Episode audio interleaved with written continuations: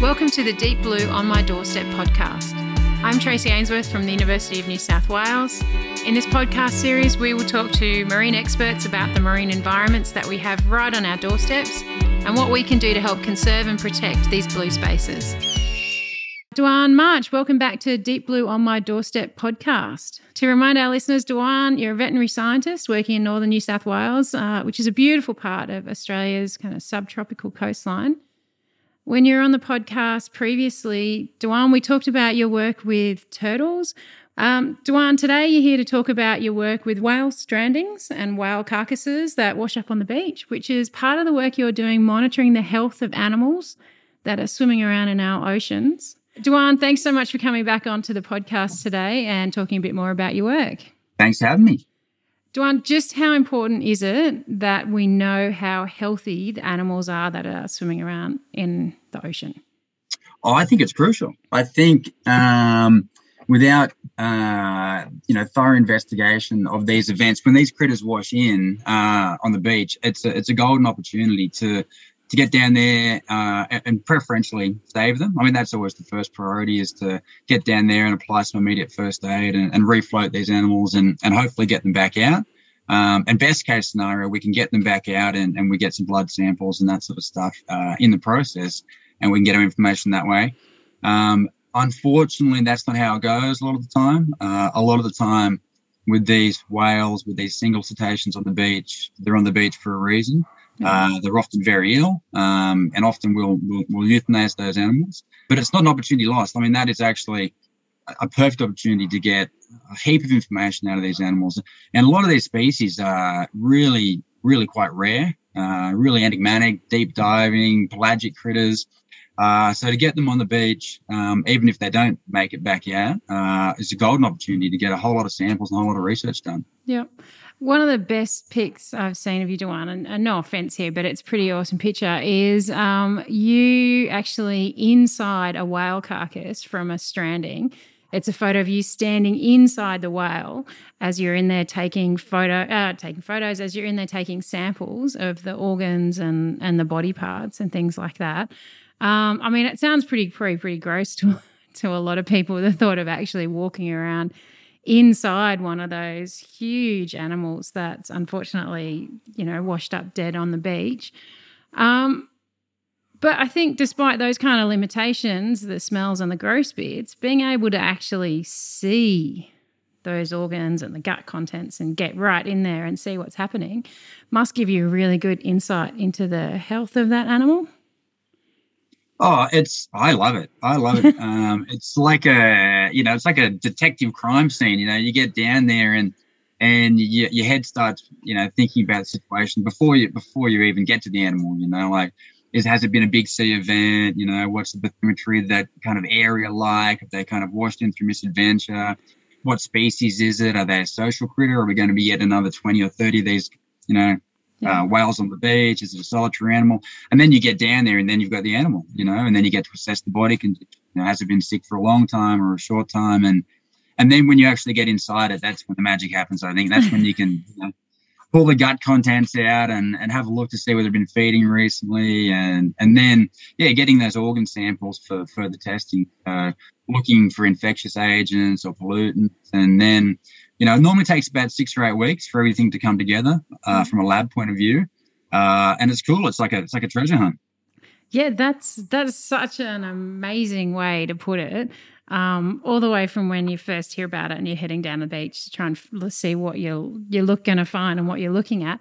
Um, that's actually really quite amazing to think of it as that kind of detective approach of working out what's happened.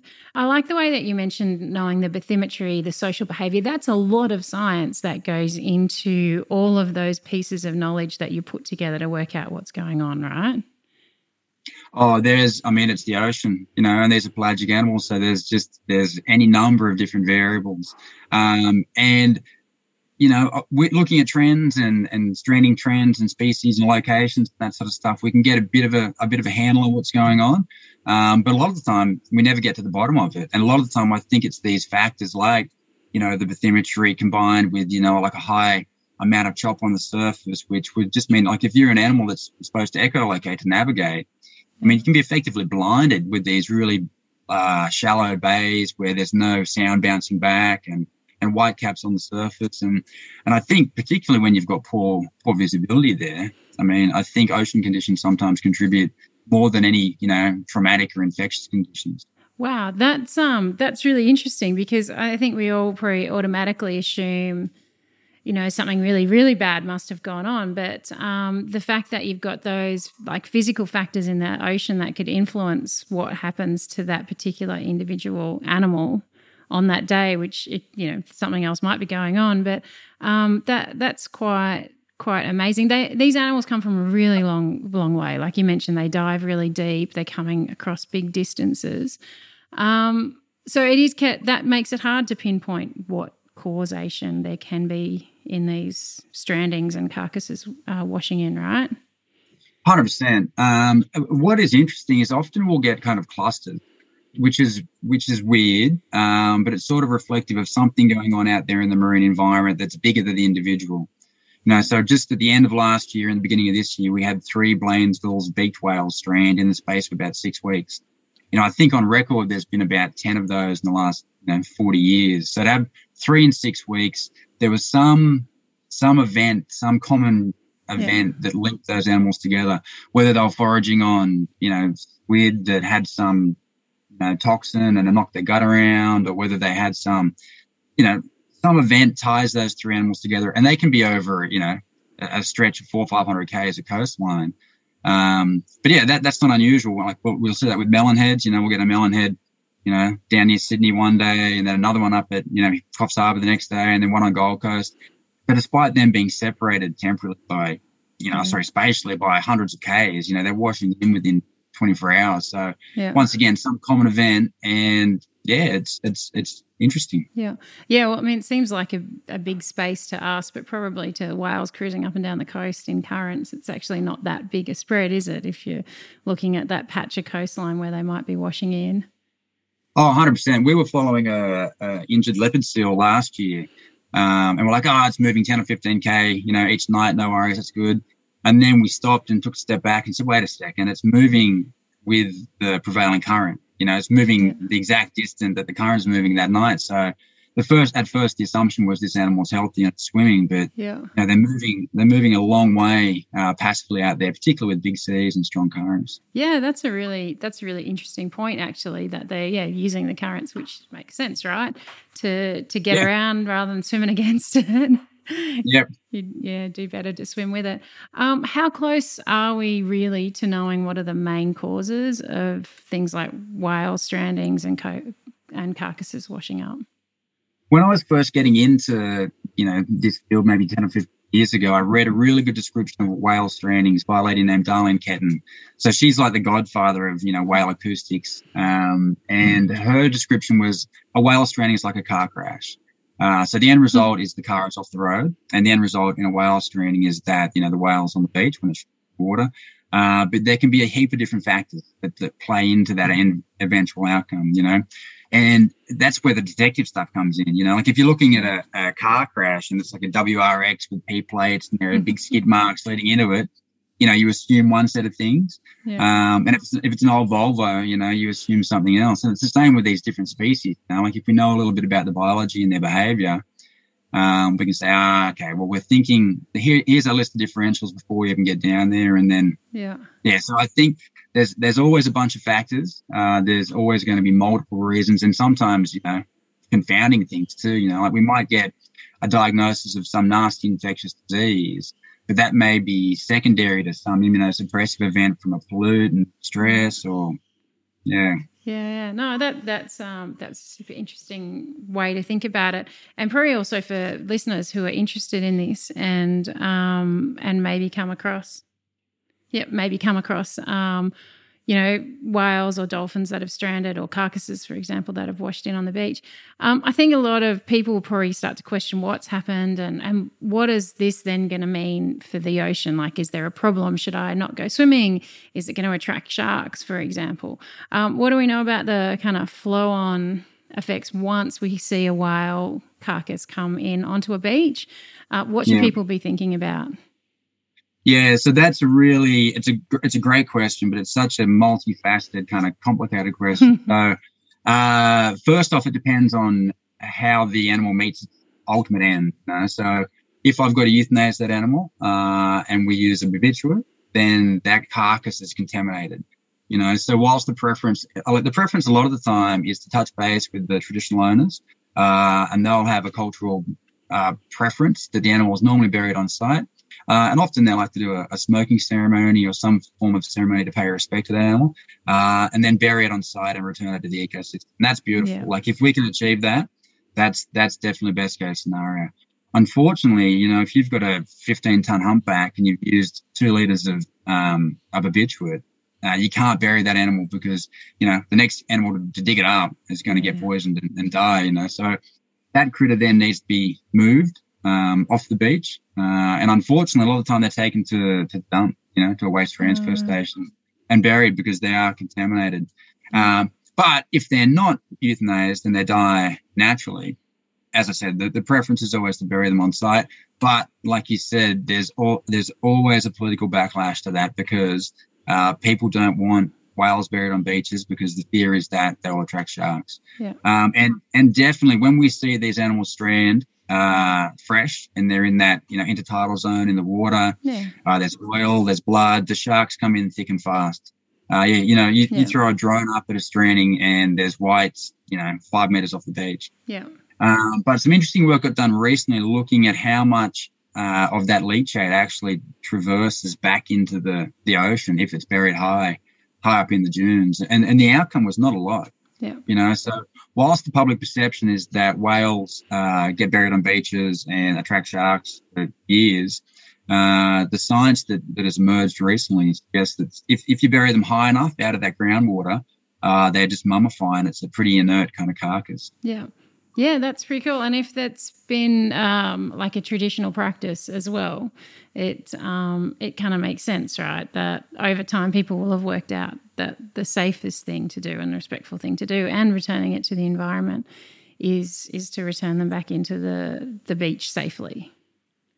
Oh, 100%. I mean, definitely at the moment, so just so I can clarify yeah. that the protocol is we take them off the beach. Yeah. Um, because that's the political preference, and I guess the the, the thought is better safe than sorry. Yeah. Um, but you know these can be particularly if the animal's been euthanized. You know, it can be a pretty emotional um process. You know, like yeah. I've I've put to sleep a lot of things. You know, dogs and cats and birds, and there's something different about putting to sleep a big, you know, 15, 20 ton whale.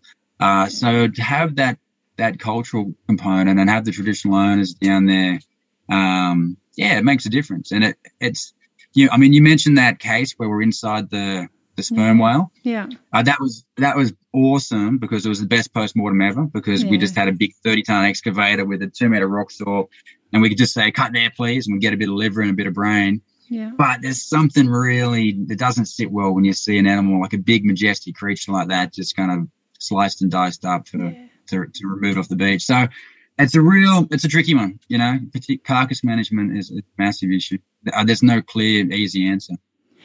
Um, I, I think that's actually really interesting and really amazing example of all the different factors that come into play in in science that we do as well. Um, like there's a the fascination and the interest in in getting in and and finding out what's happened, finding out the cause, and it's obviously a really really important thing to do, particularly as we're seeing things like our marine environment change. We have to know why, what yeah. what's going on in the system, but um, to also, I think for people to know that that science happens in with the consideration of how it impacts the community and how people feel about what's going on is um, is I think is a really important discussion to have because we often talk about science as being you know at arm's length from emotions and people and we have to be you know really cold and clinical about it which which we do. But um, it's also not done in isolation right? People people care about what's happening on the beach and and in their in their environments and to the animals that are in them. I think it's really lovely that you're thinking about that post. Um, I can't remember the term you use. That post mortem body yep, handling. Yep, yeah. Um, I, I, think it's really lovely discussion to have with the community and see all those different perspectives from like the, how the traditional owners have handled that situation, which is clearly an emotional one. These big, beautiful animals, you can see right into their eyes. you know, yeah, you're there with them as it's happening, and I imagine that must be so difficult. Oh, like I said, I've I've, I've euthanized a lot of stuff, but there was that we've done. I've done two large humpbacks, both up around the twenty ton mark. Um, and when you know you're literally looking at them in the eye because their eye height is about your eye height when yeah. you're standing on the beach, and their eye is like about as big as a baseball. And to see that pupil dilate and that spark of life to go out of a big animal like that, they'll often you know, they're, they're using low frequency sounds. They're doing the guttural vocalizations that just kind of resonate through them and through you. Like, yeah, it's full on. Um, and it's, uh, I mean, it's super emotional, but it is also, I mean, not actually the mm-hmm. process of euthanasia. That's probably best done, um, in a, with a limited public viewing, yeah. uh, because it, it, can go wrong too, you know, like yeah. you can, it, it, can go horribly wrong. Um, but after that, like in terms of engaging the public, there's such important educational opportunities to get these, you know, and I'll have kids, like if we're doing a post mortem on the beach, the kid's like, what's that? And you're like, oh, that's yeah. the liver and this is that. And they get right into it. And to be able to do that, you know, like the, the four areas we look at it, it's welfare, um, and then there's science, then there's culture, and then there's community slash political expectations. So if we can yeah. get, if we can tick those boxes, and my preference is in that order, um, yeah, that's that's that's the goal. Yeah, that's awesome. And I love that you talk about getting kids involved. And um, I hope you don't mind mentioning your kids, but I love talking to your kids when they talk about being involved in your work and they're so excited about like the post-mortem side of things and, and what you do if an animal dies. And they clearly like that you've inspired those kids and they can for their age, they can talk with so much knowledge about, you know, animal body parts and, and what's happening in the biology and also in the ocean. Um, it's amazing that kids are growing up with that kind of exposure and knowledge. Yeah, I think Hadley might be a sociopath. I think she likes I think she gorgeous. likes cutting up the. I think she likes cutting up too much. She was actually the one of the last postmortems we did on a little baby uh, sperm whale. Um, yeah, and you know she's great. Like, and they're at that point, like you said, they're at that point now where they're useful. I'm like, okay, you write that, you get the tape measure, you put your gloves on here, um, and if you get, if you can share that experience with with other kids, you know, like because often you'll have. You know, it's a public beach. You might have a yeah. crowd of you know, 30, 40 people. Uh, and if you can get those kids interested and engaged with a really kind of, you know, potentially tra- transformative experience like that, they can yeah. set them you know, it can it can spark a lifelong interest. I think you know. Yeah, exactly, and also that lifelong understanding of all those factors you mentioned before, um, the science, the community, the political, you know, understanding of, yeah. of, engaging the people on the beach, and then also that education about all of those all of those factors. It, I think it's really, really a great opportunity to for people and kids to understand all the things that go into um, into the science of what you're trying to do. Um, because even hearing about how uh, things like the um, the bathymetry of the beach, um, water movement can impact the animals. Um, it helps people, I think, to understand the complexities of these kind of situations. So um, I, I, think it's amazing what you're doing there by increasing, you know, understanding of all of those factors. Um, for people who are on the beach when you're doing these things or who are interested, how can they help you? How can they get involved?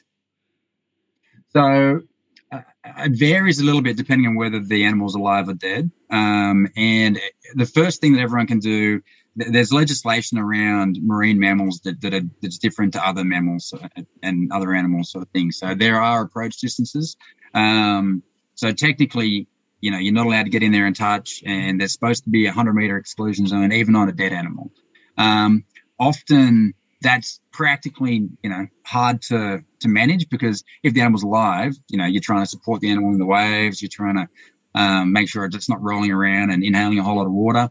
And if the animal's dead, you know, 100 meters is a is a long way. And if you've got a beach mm-hmm. that's only you know 100 meters wide, the animal's in the middle of it. It means mm-hmm. people can't walk past. So people can help I think just by asking questions and then kind of respecting the answer. So sometimes it's really safe. We say, come on in, have a look, you know, put on a glove and you can touch this. And, wow, and other times amazing. we say, listen, you've got to get back because there is like, you know, a hundred ton worth of machinery working at the moment. And there's a whole lot of, uh, there's a whole lot of dangers, you know, there's a whole lot of biological yeah. and, and mechanical dangers. Um, yeah, I think just, just getting involved and having a chat and, and asking a question and, and not throwing any hate. Like a lot of people will, you know, yeah, you know, particularly if, if an animal gets euthanized, you know, like everyone's like, oh, what'd you do that for? You're like, well, it wasn't it wasn't a knee jerk decision. Now, like yeah. it was a decision that was done in collaboration with a lot of people after a lot of thought, and, and yeah, everyone wants them to get back out, but yeah, yeah, unfortunately, it doesn't always happen. Yeah, well, sometimes it's in the the best interest of the animal, right? Hundred percent. Yeah, a lot of these dudes that are on the beach, you know, they're not supposed to be on the beach, and um, yeah and they'll get, you know, particularly if they've got neurological signs, you know, and that's always terminal. In my experience with these guys, if you've got neurological signs, circling and that sort of stuff, then yeah, the best thing you can do is is just humanely put them put them out of their misery because yeah, they're, they're not going to get better. Yeah, and and this is, for example, where it's happening like it's natural process. Um, for the animal, it's um, it's been happening for a long time, right? There's been obviously strandings going on on beaches for a really long time. It's there's a factor of, of new influences that can change the outcome for animals in the water, but it's also part of life, right? Well, yes and no. I think definitely, like you look at those big pilot whale strandings down there, and they've been happening for forever. You know what I mean? And I think you do have environmental and social factors to play into that, and that, yeah, that's that's part of life, you know. And and when they strand and they the carcasses go back into the ecosystem, then there's a whole lot of you know a whole lot of animals win from that scenario where the where the whales lose. But then there's the other side of the coin as well, where we're seeing these emerging diseases that are that are probably directly related to human events. You know, mm-hmm. like the most the most kind of shocking one or the most interesting one is a disease called toxoplasmosis yeah. in through visitations, and it comes from cat crap. You know, so the cats are you know you know. Yep a lot of cats, cats, and and these are pelagic critters too. Like these aren't just the near, the inshore species that we're seeing it in. So it blows my mind that there's enough cat crap out in the ocean, in the pelagic ocean, uh, to be knocking off whales and dolphins. But it's something we see. Yeah, yeah. I, I was surprised. I was amazed when you sent that that work through that that's being picked up in sick dolphins, um, cat disease, and that's associated yeah. with um, rainfall and and runoff from the land, right? Um, well, we, we, yeah. we assume, yeah. Yeah. Um, in terms of this connection between what we're doing on the land and then diseases in these big ocean going animals that are, you know, swimming large distances, how do we find those sources? Um, it, I mean, when we're monitoring water quality, for example, we can see the point source and we can see the problem close to, to where lots of people are. How do we find out what's happening with these animals and, and pinpoint the, those kind of sources? I think you've just got to look. Uh, and I think if you've got, say, you've got an inshore bottlenose dolphin, like a, a, species that's got a relatively small home range, you know they're going to hang from, say, in my area here, from Sawtell to, you know, Woolgoolga or something like that um, then definitely those animals are vulnerable to compromises in that ecosystem. And we are seeing an increased incidence of skin disease, whether it's fungal or viral, uh, in these nearshore species of dolphin. Yeah. Uh, so that's, you know, they're obviously very vulnerable to local insults. But then, you know, with your bigger migratory species, it gets a bit harder. You know, like if you've got your humpback that's in Antarctica and then heading up to the tropics uh, each year, obviously they're not as vulnerable to local problems, uh, but they may be vulnerable to other problems. You know, they may be bioaccumulating a whole lot of, yeah. you know, funky stuff on based on what they're foraging on. And um, yeah, I think so. Uh, getting back to it, you just got to look. You know, yeah. so every time we go to a stranding, we try and get as many samples as possible so that we can look at heavy metals or yeah. you know herbicides or pesticides. But then it's hard, you know, like if we get a spike in cadmium in a humpback, we're like, you know, so what? If, what's that mean? You know, like what's it doing? And at yeah. the moment, we don't know. So, wow. Um, with those populations you mentioned of like dolphins that are within a within a close area, um, are you seeing increases in human associated diseases in a lot of different locations? Yeah, we're seeing increases in skin disease Yeah. um, and in- increased uh, traumatic events like entanglements, that sort of thing. Saying that, the population size doesn't seem to be going down. So the calving interval stays the same, the fecundity rate of the pod stays the same. Yeah. Um, so whether or not you've just got a bunch of critters that are reproducing fine but have got increased stress, like maybe this, maybe they're set up for a crash, an impending Yeah. crash, um, or maybe they'll just, you know, they'll develop some immunity to it over the next, you know, twenty or thirty years and and move on. I'm not, I'm not sure, but we're definitely seeing uh, that pop up up and down the east coast. Yeah, these skin lesions. Wow, that's um, yeah, that's I think that's pretty yeah concerning. Um, it's a yeah, Yeah, it's, yeah. it's a Yeah, shame for the dolphin. And like you like you say, I mean, they might be getting along with it now, okay, but what does it mean in ten years that it's unknown? Is um, prairie area research that needs a lot more work. Oh, 100%. The states have these big things called uh, unusual mass mortality events where they'll have, you know, thousand dolphins on the beach uh, and they might Yeah. have a disease called morbillivirus. Um, but there is something that has triggered that, that disease, you know, like morbillivirus has been around in the environment for, you know, a couple hundred thousand years. Something's triggering these outbreaks and we don't know what it is, whether it's chronic stress or exposure to anthropogenic pollutants. Know, we don't know. So hopefully we're not, we've been pretty lucky, touch wood, Yeah, down here that we haven't had any of these big events. Um, and they're different from those mass strandings that have got those social factors. yeah. Um, but yeah, maybe, maybe it's on the horizon. Hopefully not, but maybe. Um, before we finish up, how how do we know? Like, how do we document over time, long term, um, whether these um, strandings and events are increasing? Um, is is there something you're you're looking at, or are you talking to um, to Indigenous groups with generational knowledge? Is there a way we can find out more about how um, these events may be changing over time here in Australia? That's an awesome idea. We haven't. I mean, we've just started really, we've done a pretty poor job really engaging the Indigenous community in these events over the last 15 years or so. And we're getting, we're getting better. Um, there's been none of that generational uh, questioning or, or, or asking. National parks have got pretty good records going back about 30 years or so. They've got, uh, you know, trends and, and stranding frequencies and that sort of stuff. I definitely think that there's scope there to combine the two, you know, to get the, the science, you know, that national parks put in their data and that, that generational knowledge from elders up and down the coast. And, and even anecdotal stuff from fishermen, you know, like with the killers of Eden and that sort of stuff back in the day, Yeah. uh, to try and tie it all up. Um, at the moment, I think, I mean, sperm whales, I think, are, are, are a species that have been flagged as a bit of a, a worry. Um, but most of our inshore critters, apart from the skin lesions, from a number point of view, they, they're going okay. Um, and why sperm whales? I don't know. I've got no idea. But that was apparently one of the, the red flags that went up recently. So Wow. Oh, that's good for people to know. Um, look, Duan, uh, what do you need to help with the work you're doing? How can how can people get involved or support what you're trying to do? Um, what's the next step? So we've got a network of volunteers uh, through our organisation, which is Dolphin Marine Rescue, and that is awesome. Uh, that we work with ORRCA, so ORRCA are, are monitoring the coastline and helping out with national parks, so that if the, there is, you know, a carcass on the beach, it means we get a call, you know, when the animal's alive, preferably, um, or when the animal's freshly dead, and it's just more boots on the ground.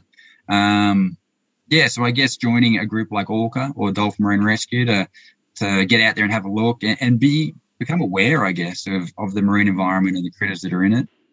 Yeah, that's about it, I think. That's it. Uh, that's awesome. Um, thank you so much. I, I loved that. It was um, for me. I think what will really stick with me was you you talking about what it's actually like to be with those stranded animals um, when when they come in um, dead, and and what you're trying to do. Uh, when you're down on the beach taking samples and, and studying the carcass, and then also what you were saying about your priorities when you have to um, have to euthanize an animal and that that experience. I think that's um, something we can all really learn from about the importance of not just our work but also how it fits into a bigger picture. So thank you so much for sharing that with us today. Thanks for having me back. Cheers. Thank you for listening to the Deep Blue on My Doorstep podcast. Don't forget to check out our website at events.unsw.edu.au, where you'll find all the photographs from this podcast series featuring the beautiful places that we've been discussing and the organisms found in these blue spaces.